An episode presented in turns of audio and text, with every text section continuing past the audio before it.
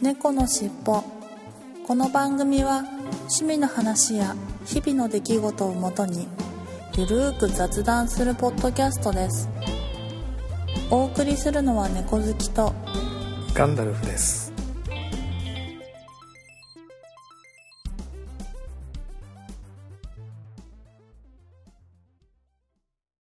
猫のしっぽ。猫しぽポッドキャスト第538回始まります。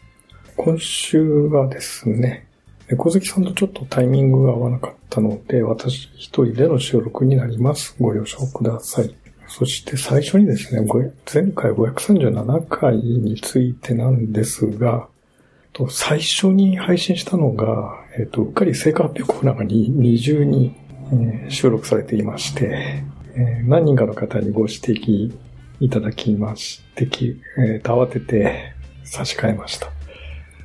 えー今ですともう修正版という形でタイトルがついていて、直ったものが配信されていると思いますので、お手数ですが、修正版ってついてないものをダウンロードされた方は、一旦消していただいて、537回修正版という風についているものを再度ダウンロードしていただければなと思います。大変失礼いたしました。いやー、結構ね、確認したつもりだったんですが、ちょっと慌ててアップしたので、失敗してしまいました。はい、大変失礼いたしました。はい、ということで、今週の本編に行ってみたいと思います。猫のしっぽ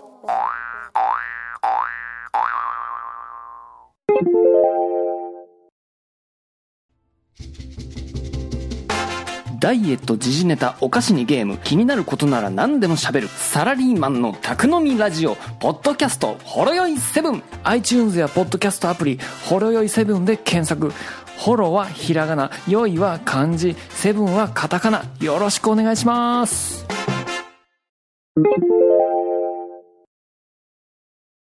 と話変わりますけど、ガナルさん今年はお正月実家に帰られたりしてるんですあか、いやーね、おお正月、多分実家には帰らないですね。ああ、はいそうなんですねこっちで、こ。っちで過ごすことになると思います。うんうんうん。はい。なんかたまにね、帰られる時あるんじゃないですか。あーそうですね。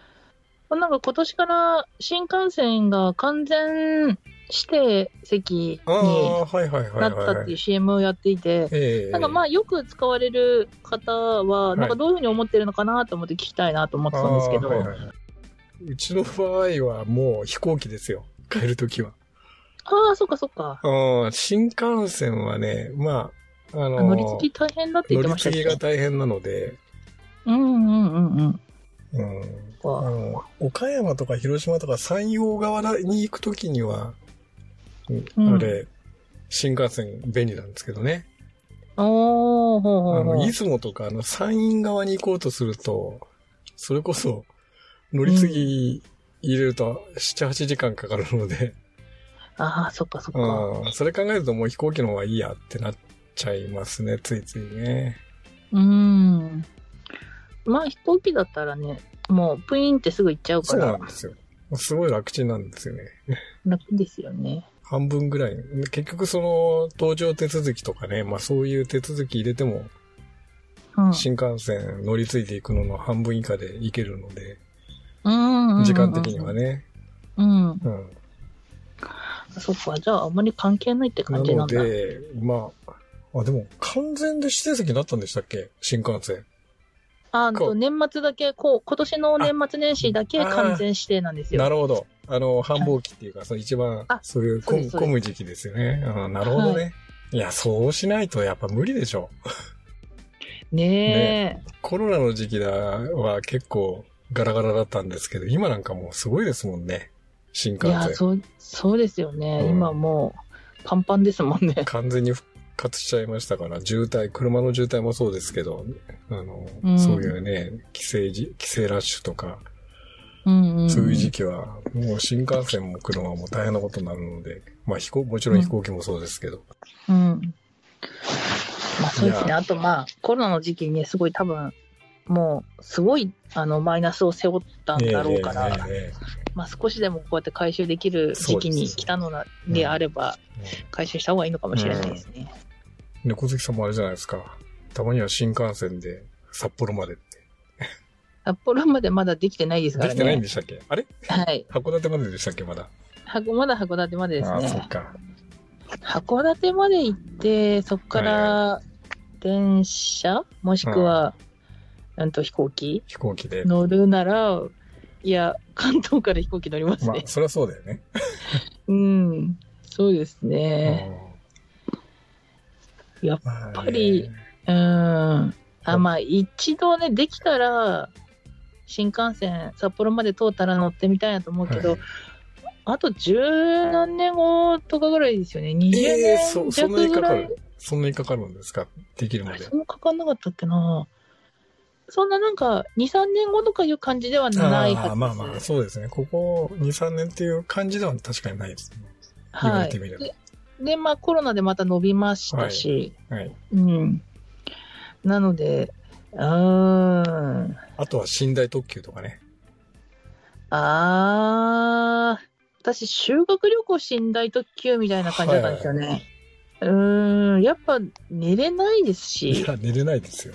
基本は。うん、うんなんか、なんだろう。まあ、そんなに日本はね、治安がいいからそんなにないでしょうけど、んんやっぱり寝てる間に物を盗まれたらどうしようとか、うんうんうんなんか、だったり、うんまあ、あとまあ、その時は修学旅行だったんで、まあ友達もいたりとかで、うん、なかなか熟睡とかはできないですよね。あの、本当に好きな人じゃないとね、そういう鉄道の旅みたいな。そうそうそうそう。うんじゃないとなかなかね。いいと思いますけど、うんそう。電車っていうものをまだ楽しめない、まあ、あのまだベイビーなので、私は。はい。はい。なので、飛行機がいいかな。なるほど。あと結構寝台列車高いですしね。意外に高いですよね。はい。高いです。下手したら飛行機以上かかったりするじゃないですか。あ、全然かかりますね。うん。なんか飛行機なんて1ヶ月前とかだったら、うん1万ちょっととか、まあ多く、なんか、うん、1ヶ月前とかだったら、うーん、1万5、6千、2万円はかしないでいけたりするので、そうですよね。うんはいあの、特にね、北海道ってあれで主要な路線なので、うん。便数も多いし、あ、そうそうそうそう。ね。うん。だからし、それこそ寝台遅れたら、うん。次の日になんないと無理じゃないですか。はいはい。無理ですよね。まあ、死んだはそうです。でこの間みたいに私みたいにうん一本遅らせて乗るとかできないんで、できないですね。はい。私みたいな時間にルーズな人間には、ちょっと寝台はハードルが高いかな。うん。はい。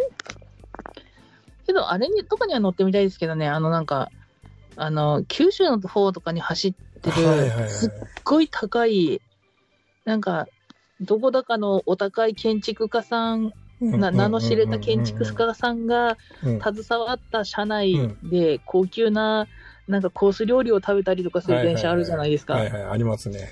はい。ああいうのをなんか、いつか乗ってみたいなとは思いますけど、そうですね。はい。ああいうのだとね、部屋が人、なんか、一家族ずつ分かれてるのうんで、個室みたいな感じになってますからね。うんうんうん。うん、そういうの乗りながら、うん、もみじ狩りがいいかな。ああ、そうですね。う。うんん。あの、たか、買わないですけど、宝くじ当たったら、ぐらいの。高口当たったら行ってきます。はい。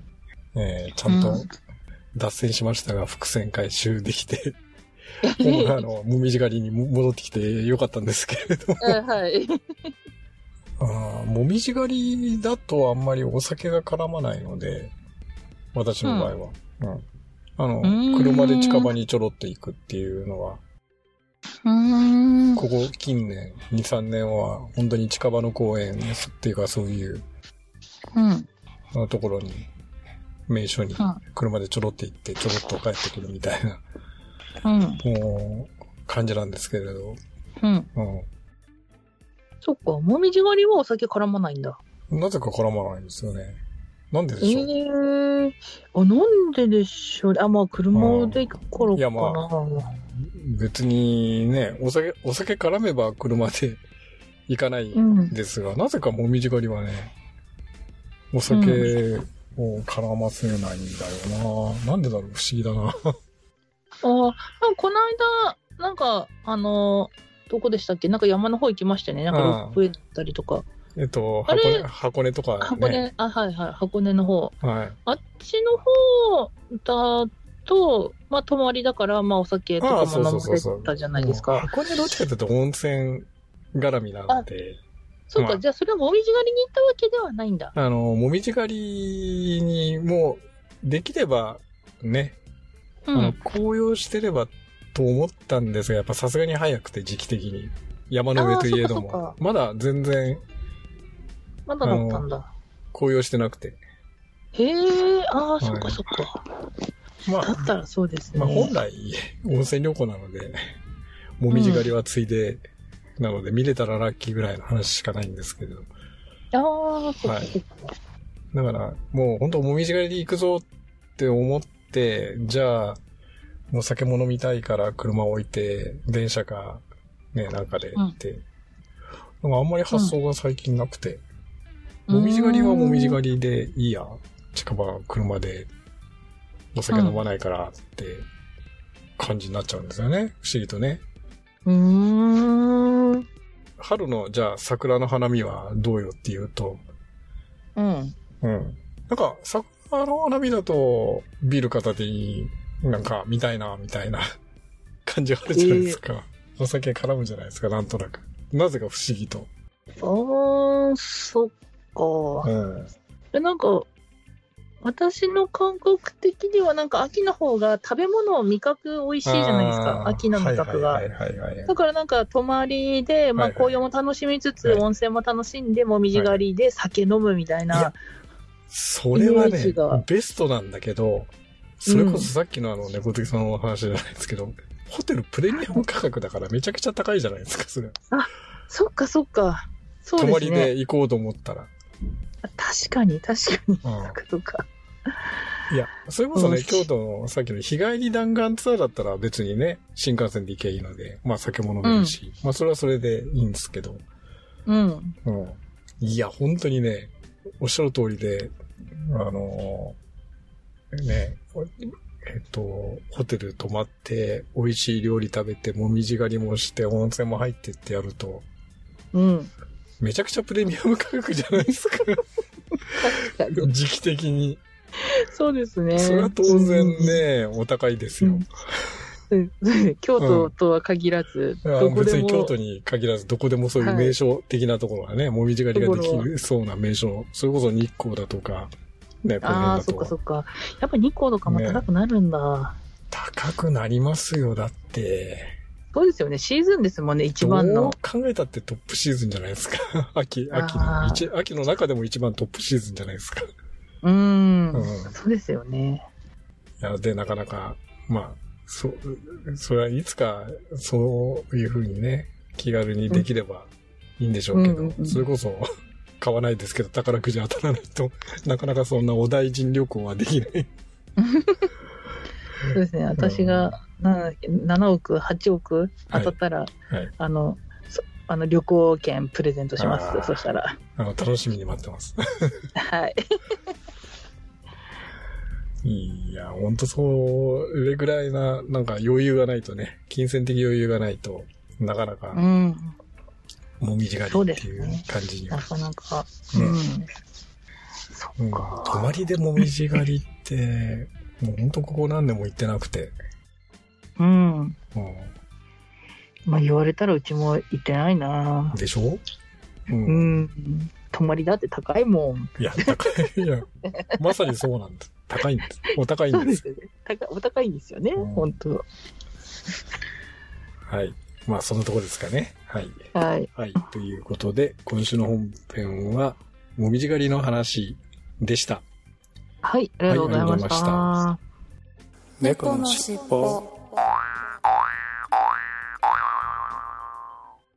ここで曲を聴いていただきたいと思います。今週の曲はですね、風の猫さんとお騒せさんが作詞、えーまあ、共作ということですね。それで作曲が風の猫さん、編曲お騒せさんで、ボーカルがジャスミンさんというコラボレーションの曲をお送りしたいと思います。曲名は月の道です。それではお聴きいただきましょう。風の猫さん、お探せさん、ジャスミンさんで、月の道。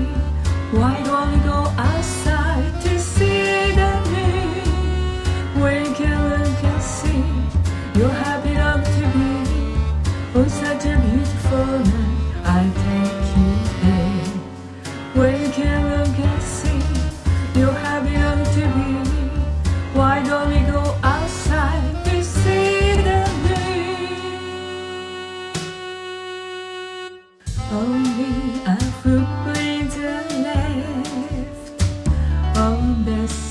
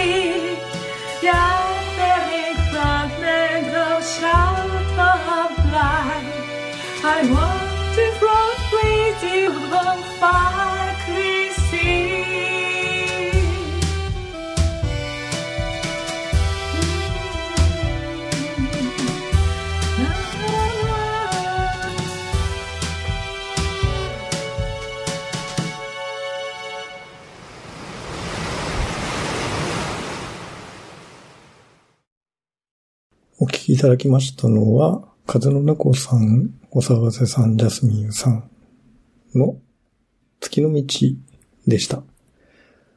えーっとですね、これも楽曲紹介を風の猫さんからいただいていまして、えーご紹介しますね。作詞、風の猫お騒がせ、共作。作曲、風の猫。編曲、お騒がせさん。ボーカルがジャスミンさん。以下が曲紹介です。風の猫のオリジナル曲、月の道をお騒がせさんに英語詞の詩と編曲をお願いし、ジャスミンさんに歌っていただきました。お騒がせさんのウッドベースやピアノの効いたおしゃれなジャズアレンジと、ジャスミンさんの叙情感あふれる声と歌が恋の切なさを表現してくれました。生まれ変わった曲に感激です。ぜひ聴いてください。才能あふれるお二人に感謝しています。とふうに風の猫さんから楽曲紹介をいただきました。もともとは風の猫さんの月の道という日本語の歌詞の曲を、えーお騒がせさんが英語の支援を見直して、あと編曲もお騒がせさんがされて、で、ジャスミンさんがボーカルで歌われたというコラボレーション曲ですね。はい。まあ、あの、以前からね、風の猫さんって割と月をテーマにした曲が多かったので、えー今回も、あ、やっぱりこれ、風の猫さんの曲だな、というふうに思ったわけですが、とても素晴らしい曲に仕上がっているなと思います。はい。いつもね、ジャスミンさんの素敵な歌声で、またちょっと、おあの、風の猫さんのいつもの曲とは違う感じで楽しめました。はい、ということで、今週の一曲コーナーでした。ありがとうございました。猫のしっぽお便りコーナーです。はい、いつものように、ツイッター改め X にいただいた、ハッシュタグ、シャープ猫のしっぽとアットマーキャステルポッドキャスト宛てのポストを順番にご紹介していきたいと思います。11月27日、ゆうさんから、なんだか大きな月です。携帯写真では伝わりませんね。ということで、X の方に写真を合わせて送っていただいたんですが、いやいや、十分、十分なんか大きな感じで映ってますよ。はい、なんかマンション群の上の方にぽっかり映っている大きな月ですよね。満月ですよね。はい。なんかね、たまに錯覚なんでしょうけど、月が大きく見える時ってありますよね。はい、ありがとうございます。はい、そして次の日、11月28日、ケンチさんから537回拝聴お話のように末期っきとなり、そこそこ匂います山下公園通りと、おー山下公園のの通りなんですね。本日は陽気もよく久しぶりに歩きましたということで、はい。X の方に写真をいただきましたが、ああ、これ末期っきですね、本当に。山下公園通り、ああ、もう本当に街路樹、イチョウ並木ですけど、下かなり落ち葉になってますね、もう。いや、あの、前回の配信であんまりまだ黄色くなってないよっていう話をしましたが、うちの周りの街路樹もさすがに最近だいぶ黄色くなってきました。でもまあここまで黄色、完全な黄色にはなってないですね。はい。いや、やっぱり場所によるんでしょうかね。はい。うん、なかなか微妙というか、あれですけれども。はい、ありがとうございます。と、次がですね、11月29日、ゆうさんから、537回を拝聴しましたというふうにいただきました。はい、ありがとうございます。そして同じ日、加藤さんから、嫌いではないんですが、意識して、銀杏はそんなに食べないですね。茶碗蒸しに入っていると気持ち嬉しいですと。それから、成果発表が2回発表されているようですこそというふうにいただきました。はい、ありがとうございます。はい、あのーオープニングでも、オープニングでもちょっとね、お詫びのコメントをさせていただいたんですが、537回当初アップしたバージョンがですね、ちょっと成果発表コーナー2回間違えて編集していまして、何人かの方にご指摘いただいて、あ、これはまずいということで慌てて、編集し直した修正版というのを今アップしてあります。っ、とね、多分11月の29日の夜か30日ぐらいにアップし直したんだと思うので、もし修正版っていうのはついてないタイトルのものをダウンロードされた方はお手数ですが一旦消していただいて、修正版ってついている537回をダウンロードし直していただければな、というふうに思います。はい。大変失礼いたしました。またご指摘ありがとうございました。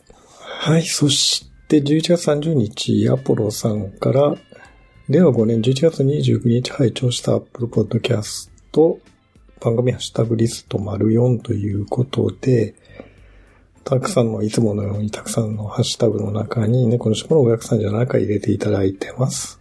はい、ありがとうございます。はい、ということで、今週のいただいたお便りコーナーでした。ありがとうございました。猫のしっぽ。エンディングです。いつもは季節のとか天気の話をオープニングにするんですが、ちょっとオープニングでね、537回のミスをしたことのお詫びのコメントをしたので、えーまあここでエンディングで天気のとか気候の話をちょっとしようかなと思うんですが、いやいやさすがに寒いですね。もう12月に入りましたが、さすがにそろそろコートがいるかなと思いながら、スーツだけではちょっと辛くて、えっ、と、実はちょっともう先々週ぐらいからですね、ネックウォーマーというか、首に巻く、ちょっと、マフラーほどではないんですが、ループになったネックウォーマーをしながら、スーツの上に着ながら、ちょっと怪しい格好で通勤をしていたんですが、いや、さすがにそろそろスーツだけでは厳しいかなと。そう、来週ぐらいからコートを着ていこうかな、みたいに思っているんですが、いや、あとね、やっぱりちょっと職場の方でインフルエンザとか、コロナ、もう一部コロナなのかな。結構発熱している方が増えてきましてですね。さすがにやばいなということで、マスクもしっかりつけて通勤をしている今日この頃でございます。えー皆さんも体調には十分お気をつけください。はい。ということで、いつものように、いつものをいきますよ。